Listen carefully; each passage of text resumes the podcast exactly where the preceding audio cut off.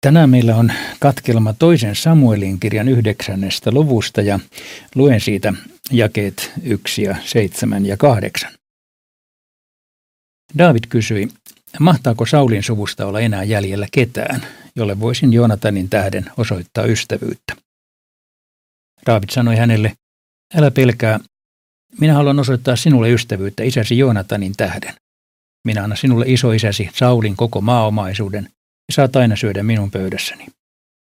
Mefiboset kumarsi kunnioittavasti ja sanoi, mikä olen minä, sinun palvelijasi, kun käynyt tällaisen koiran raadon puoleen. Tässä on nyt tietenkin pieni katkelma pitkästä kertomuksesta ja selitän sen ihan muutamalla sanalla. David ja Saulhan olivat vihollisia, mutta Davidilla oli sympatia Saulin sukuun nähden sen tähden, että hänellä oli hyvät suhteet Saulin poikaan Joonataniin.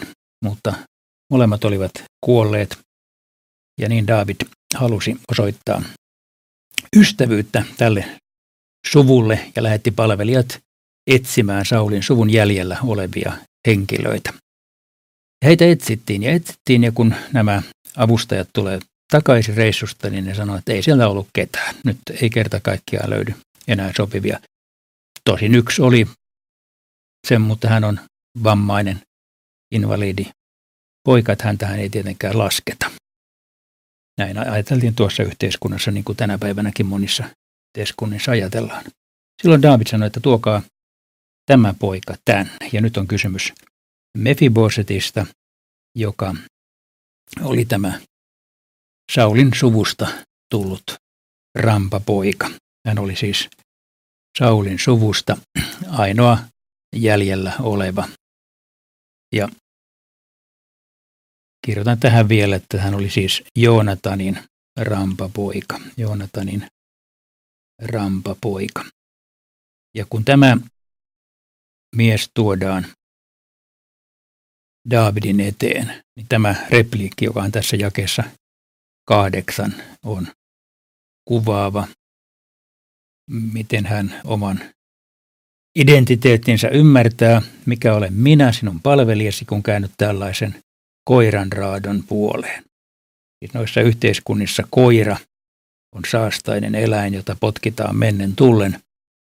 Ja kaiken lisäksi tässä on kysymys koiran raadosta, niin että Mefibosetin itsetunto oli kyllä tasan nolla tai miinuksen puolella.